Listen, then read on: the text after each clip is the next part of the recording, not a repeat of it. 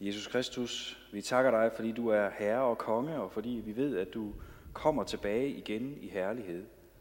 Her du kommer tilbage for at vende al den øh, trængsel og den øh, ondskab og alt det mørke, som vi kender i, i den her verden. Vende det til lys og til glæde, til evigt liv. Her så beder vi om, at vi må være klar, vi må være beredte på, at du kommer igen. Her vi beder om, at du vil lægge din sandhed i vores hjerter og lægge dit nærvær ind over os, her, så vi aldrig kommer bort fra dig, men at vi må løfte vores øjne i glæde, når du kommer igen. Amen. Vi skal i respekt for Guds ord rejse os og høre evangelieteksten til anden søndag i advent fra Matthæus kapitel 25. Jesus sagde, der skal himmeriget ligne ti brudepiger, som tog deres lamper og gik ud for at møde brudgommen. Fem af dem var tåbelige, og fem var kloge. De tåbelige tog deres lamper med, men ikke olie. De kloge tog både deres lamper med og olie i deres kander. Da brudgommen lod vente på sig, blev de alle døsige og faldt i søvn. Men ved midnat lød råbet, brudgommen kommer, gå ud og mød ham. Da vågnede alle, alle pigerne og gjorde deres lamper i stand, og de tåbelige sagde til de kloge, giv os noget af jeres olie, for vores lamper går ud. Men de kloge svarede, nej, der er ikke nok til både os og jer. Gå hellere hen til købmanden og køb selv. Men da de var gået hen for at købe, kom brudgommen, og de, der var redde, gik med ham ind i bryllupssalen, og døren blev lukket. Siden kom også de andre piger og sagde, Herre, herre, luk os ind. Men han svarede, sandelig siger jeg jer, jeg kender jer ikke. Våg derfor, for I kender hverken dagen eller timen. Amen.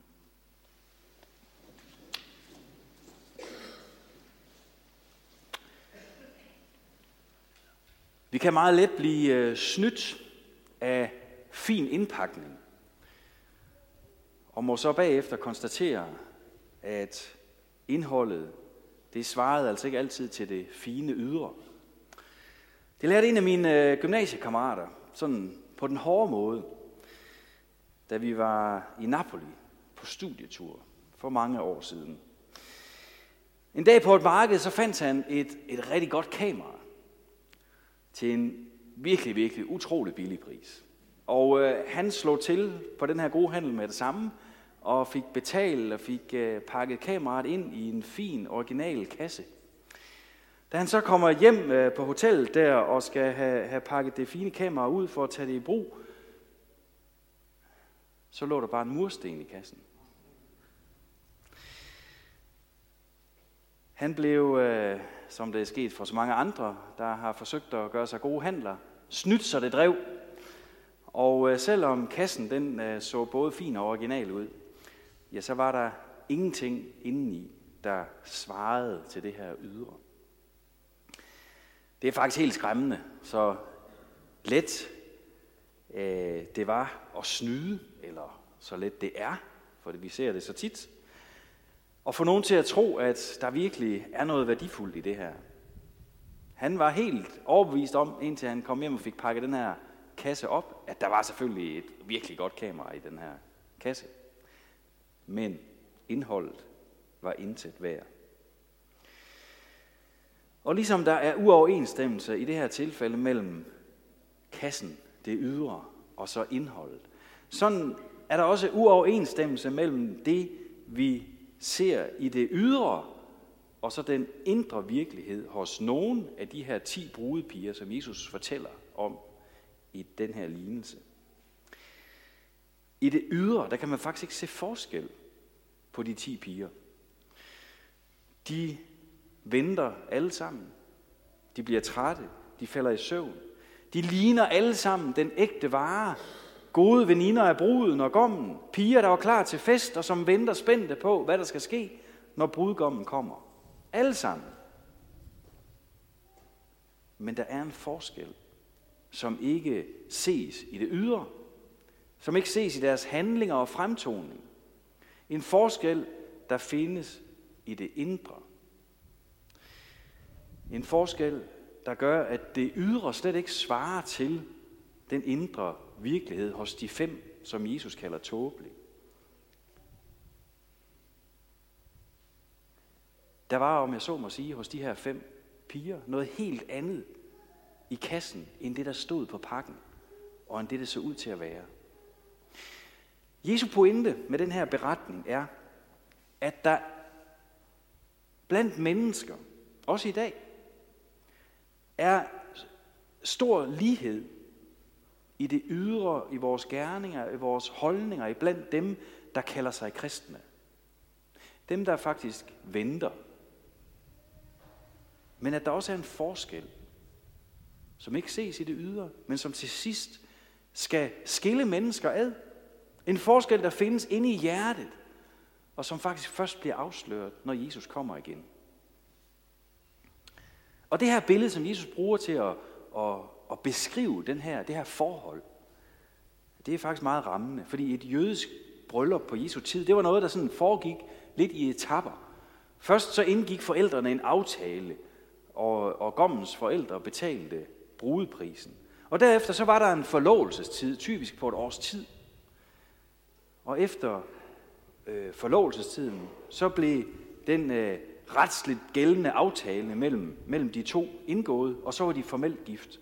Men når den her aftale så var indgået, og de formelt var gift, så gik de hver til sit. Fordi brudgommen skulle gøre det nye ægtepars hjem klar, og han skulle forberede festen. Og når det var klart, så kom han tilbage, så kom han til brudens hjem for at hente hende. Og herfra, der skulle brudepigerne så følge bruden øh, til festen i gommens hus. Så der er ligesom sådan nogle forskellige etapper. Og på samme måde så foregår vores frelse i sådan nogle etapper. Jesu far, han har betalt brudeprisen for os. Da Jesus døde på korset, og hans blod blev betaling for vores frelse. Og da vi hver især blev døbt, ja, der blev vi sat ind i den her livslange relation til Jesus. En gældende aftale om, at vi hører sammen. Og nu er Jesus så ved at forberede huset og festen i Guds evige rige, og vi venter på, at han skal komme. Og selvom vi i den forstand, som den kristne menighed, er Jesu brud, sådan som Bibelen fortæller det på mange forskellige steder, jamen så er vi i samme situation som de her brudepiger i ventetiden. Vi venter på, at festen skal begynde. Vi venter på, at Jesus skal komme igen. Og at alt det, som han har lovet, alt det, som er begyndt, den relation, som er begyndt, ja, den skal fuldbyrdes. Men ventetiden er lang. Og vi bliver helt ærligt nogle gange trætte i ventetiden. Ikke bare her i november og december, men også sådan åndeligt kan vi blive trætte i ventetiden. Og her er det så, at Jesus viser os, at vi kan være tåbelige eller kloge i den her ventetid. De tåbelige brudepiger var ikke klar over, at selvom de i de ydre så ud som de kloge, selvom de talte og handlede som, øh, som brudepiger, der, der faktisk ventede på gommen og på festen, ja, så var de det ikke. Så var de ikke en del af, af gommens og af brudeparts fest. De er et billede på dem, der kalder sig kristne og går i kirke og er med i fællesskabet, måske endda tager del i tjenesten, har gode kristne værdier, men som alligevel ikke er klar, når Jesus kommer. Hvorfor var de ikke klar? Og et måske endnu vigtigere spørgsmål. Hvordan er det, at vi kan risikere at være som de her tåbelige brudepiger, og ikke være klar, når Jesus han kommer? Sådan at det er til os, at de redselsfulde ord, de lyder, gå bort, jeg kender dig ikke. Hvordan kan vi risikere det? Hvordan kan vi undgå det? Jesus han siger til de, eller om de kloge, at de havde olie på deres lamper, og de havde ekstra olie med til ventetiden. De tåbelige havde ikke olie med. Det var forskellen. Det var olien. Både de kloge og de tåbelige havde lamper med. Men det var olien, der gjorde forskellen. Det var lige præcis mit næste sætning. Olien, det er hjertets tro på Jesus. Olien, det er hjertets tro på Jesus. Og det er det, der gør forskellen. Den kan vi ikke se. I det ydre kan vi godt ligne den ægte vare. Men inde i hjertet, der kan vi være en sten. I stedet for at have en levende, brændende tro. Man kan godt høre det udlagt sådan nogle gange, at, at, øh, at det handler bare om at læse Bibelen. Det er de, de tåbelige, det er dem, der ikke læser i Bibelen, og, og de kloge, det er dem, der læser i Bibelen. Øh, og øh, selvom jeg har øh, været rejsende i Bibel og læseplaner, så er jeg måske ikke helt enig lige i den øh, udlægning. Øh, det er godt, og det er nødvendigt at læse i Bibelen. Hvorfor? Fordi det kun er igennem ordet, at Helligånden giver os troen. Men Bibelen er ikke olien i sig selv. Bibelen, det er lampen der lyser for os, som salme 119, vers 105 siger, dine ord er en lygte for min fod og et lys på min sti. Og den her, den, den, den, her, den her lygte, det her lys, det viser os vejen ind til Kristus i tro på ham. Bibelen lyser, så vi griber troen, og den, den skænker os troen, som er olien. Men den er ikke troen. Så det vil sige heller ikke det faktum, at vi læser i Bibelen og hører Guds ord og holder andagt, forhindrer os faktisk i at være blandt de tåbelige. Luther har sagt, at Bibelen er den krybbe, som Jesus ligger i. Hvis ikke du finder ham, så har du kun høet. Bibelen, det er den krybbe, Jesus ligger i. Hvis ikke du finder ham deri, så har du kun høet. Du kan godt have både krybe og hø, og alt kan se rigtigt ud, men har du ikke Jesus, Finder du ikke ham i troen, så er alt det ydre og alle gerninger og alle handlinger ingenting værd. Hvad vil det så sige at have olie på lampen? Hvad vil det sige at have hjertets tro? Ja, det vil sige, at man dybt i sit hjerte og i sit inderste øh, har en overbevisning og en tillid til, at Jesus er den eneste, der kan give mig en plads ved festen i det evige liv. En overbevisning om og en tillid til, at hans død og opstandelse er det eneste, der virkelig køber mig fri fra min indkrogethed i mig selv, fra min fald og min fejl, fra min synd, fra Guds dom over mig. Når alt andet er skrællet væk, når al indpakning og alle de ydre handlinger, selv vores kristne livsstil, alle de rigtige holdninger er skrællet væk, så står der kun én ting tilbage. Det er Jesus. Ham klynger jeg mig til, fordi jeg ved, hvordan jeg selv er. Jeg ved, at jeg er en hård og død sten i mig selv indeni, uden Jesus. Jeg ved, at jeg kommer til kort i min hverdag. Jeg erkender, at jeg faktisk ned i de små ting i mit ægteskab, i mit familieliv, mit forhold til mine kolleger osv., fejler og falder konstant. Jeg ved, at jeg lyver for at redde min egen ære. Jeg ved, at jeg slår andres glæde ihjel. Jeg ved, at jeg, jeg slider med misundelse og bitterhed og et hårdt sind. Jeg ved, at jeg begærer de forkerte ting og de forkerte personer. Og netop derfor, så kan jeg ikke bare stole på mit pæne ydre og de rigtige holdninger og på, at jeg gør jo, som alle andre kristne gør. Jeg har brug for Jesus. Jeg har brug for Jesus. Og troen, det er at række ud efter den tilgivelse, som Jesus giver. Den, som han giver lige præcis til mig, til mine fald, til mine svagheder, til mine synder. Tro, det er at tage imod ham, fordi jeg ved, at i mig selv, så vil jeg stå foran en lukket dør. I mig selv, så er jeg fortabt.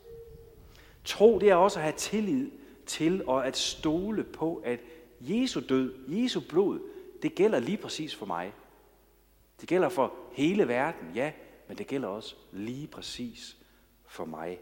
Det er at have tillid til, at han tilgiver lige præcis mig. det er at komme til nadverbordet med en længsel efter, at hans blod skal dække mig helt og fuldt. Og med en tak i hjertet, fordi at det gør det. Den levende tro, det er ikke sådan en abstrakt teori, men det er en barsk erfaring af, at jeg, fordi jeg er som jeg er, har brug for Jesus. Jeg har brug for hans nåde og tilgivelse. Jeg har brug for hans kærlighed ind over mit liv, ind over mine synder, ind over min fald. Og se, den der ikke har den her erfaring af troen, som det absolut nødvendige, som Jesus som det absolut nødvendige for mig, kan godt ligne en kristen, kan godt gøre alle de ting, som en kristen gør. Men når Guds kærlighed og nåde kun er en teori og ikke en levet erfaring, så vil det også være sådan, at man har vældig, vældig svært ved at tilgive andre. Når man ikke oplever sig selv, at man har brug for tilgivelse, så har man svært ved at tilgive andre. Så har man svært ved at vise kærlighed og noget og tålmodighed med andre, der falder, andre, der viser svaghed. Så vil man kræve de rigtige holdninger af de andre kristne, de rigtige gerninger. Kræve, at andre gør og siger og mener som en selv. Og hvis ikke, ja, så er man hurtigt til at dømme andre ude. Fordi det hårde stenhjerte inden i os, det vil stikke sit sure ansigt frem, selv bag den fine indpakning. Når man ikke selv kender nådens frihed i Jesus, når man ikke kender til troens hvile i Guds kærlighed. Forskellen på de tåbelige, der bliver efterladt udenfor, og de kloge, der kommer med ind til festen i Guds rige, det er altså ikke alle de ydre ting. Men det er troens hjerteforhold til Jesus. Og hvad skal du så gøre, hvis du sidder og tænker, at jamen måske, måske er jeg i fare for at høre til de tåbelige. Måske står jeg i fare for, at olien er ved at slippe op. Hvad skal jeg gøre? Så skal du omvende dig. Så skal du omvende dig. Så skal du erkende, hvordan det står til med dig. Og så må du lade Jesus komme til. Du må sige det til Gud, som det er. Du må sige det til Jesus, som det er. Og så må du lade ham komme til. Og så må du tage din lampe, tage din bibel, ikke fordi bibellæsningen frelser dig, men fordi den lyser for dig. Lyser i dit hjerte og viser dig sandheden om dig selv. Og fordi den lyser dig hen til Jesus. Og så må du blive ved med at lede, indtil du finder ham, så du ikke bare står tilbage med hø og med dårlig teori. Så må du komme til nadverbordet med et bodfærdigt hjerte. Og så må du give alt sammen til Jesus. Så han må få lov til at komme til med sin kærlighed, med sin nåde, med sin tilgivelse. Sådan at du også får troens erfaring af at høre ham til. Troens erfaring af, at hans tilgivelse gælder præcis for dig. Det er det mest lykkelige, et menneske kan opleve og erfare.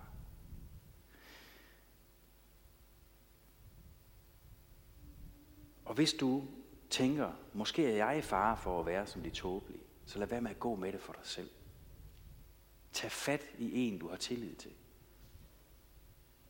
Snak med hinanden om det. For det er stadigvæk tid. Det er ikke for sent. Brug hinanden, så vi kan bede for hinanden. Jesus han siger til os, våg, våg, fordi vi ved ikke, hvornår han kommer. Vi ved, at han kommer, men vi ved ikke, hvornår. Og så gælder det om at være klar. Det gælder om at leve i troens levende forhold til ham nu, mens vi venter. Fordi det er for sent, når han først er kommet igen.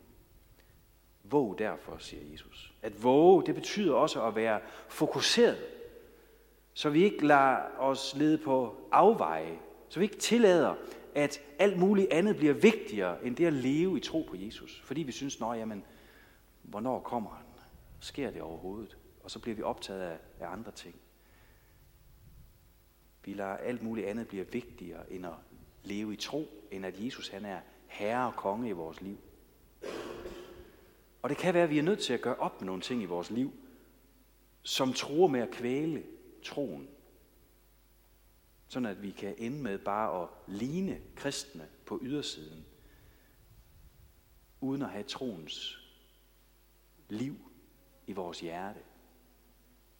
Vi må våge over vores tro, så vi ikke ender med at have en sten, i stedet for et levende, brændende tro på Jesus. Et hjerte, der banker for ham og kender hans nåde. Og det gør vi ved at tale med ham. Det gør vi ved at bekende og modtage. Bekende vores synd og modtage syndernes forladelse. Vi gør det ved at leve i evangeliets glæde over, at Jesus har gjort alt for os. Og nu er vi ved at forberede festen. Han kommer snart. Han kommer snart. Så lad os nære og styrke troen, så vi er klar, og så flammen er brændende, når han kommer. Styrke troen ved at kaste os i armene på Jesus. Amen. Jesus, vi beder om, at du vil holde vores tro i live, at du vil give næring til, til flammen. Fyld os med din olie, Herre, sådan at troen lever i vores hjerte. Vi magter ikke at, at gøre det selv, men vi beder dig, Herre, hjælp os til at stille os der, hvor du kan holde os i live. Hvor du kan bevare vores tro. Og så beder vi dig, Jesus, kom snart kom snart. Og lad os være klar, når du kommer. Amen.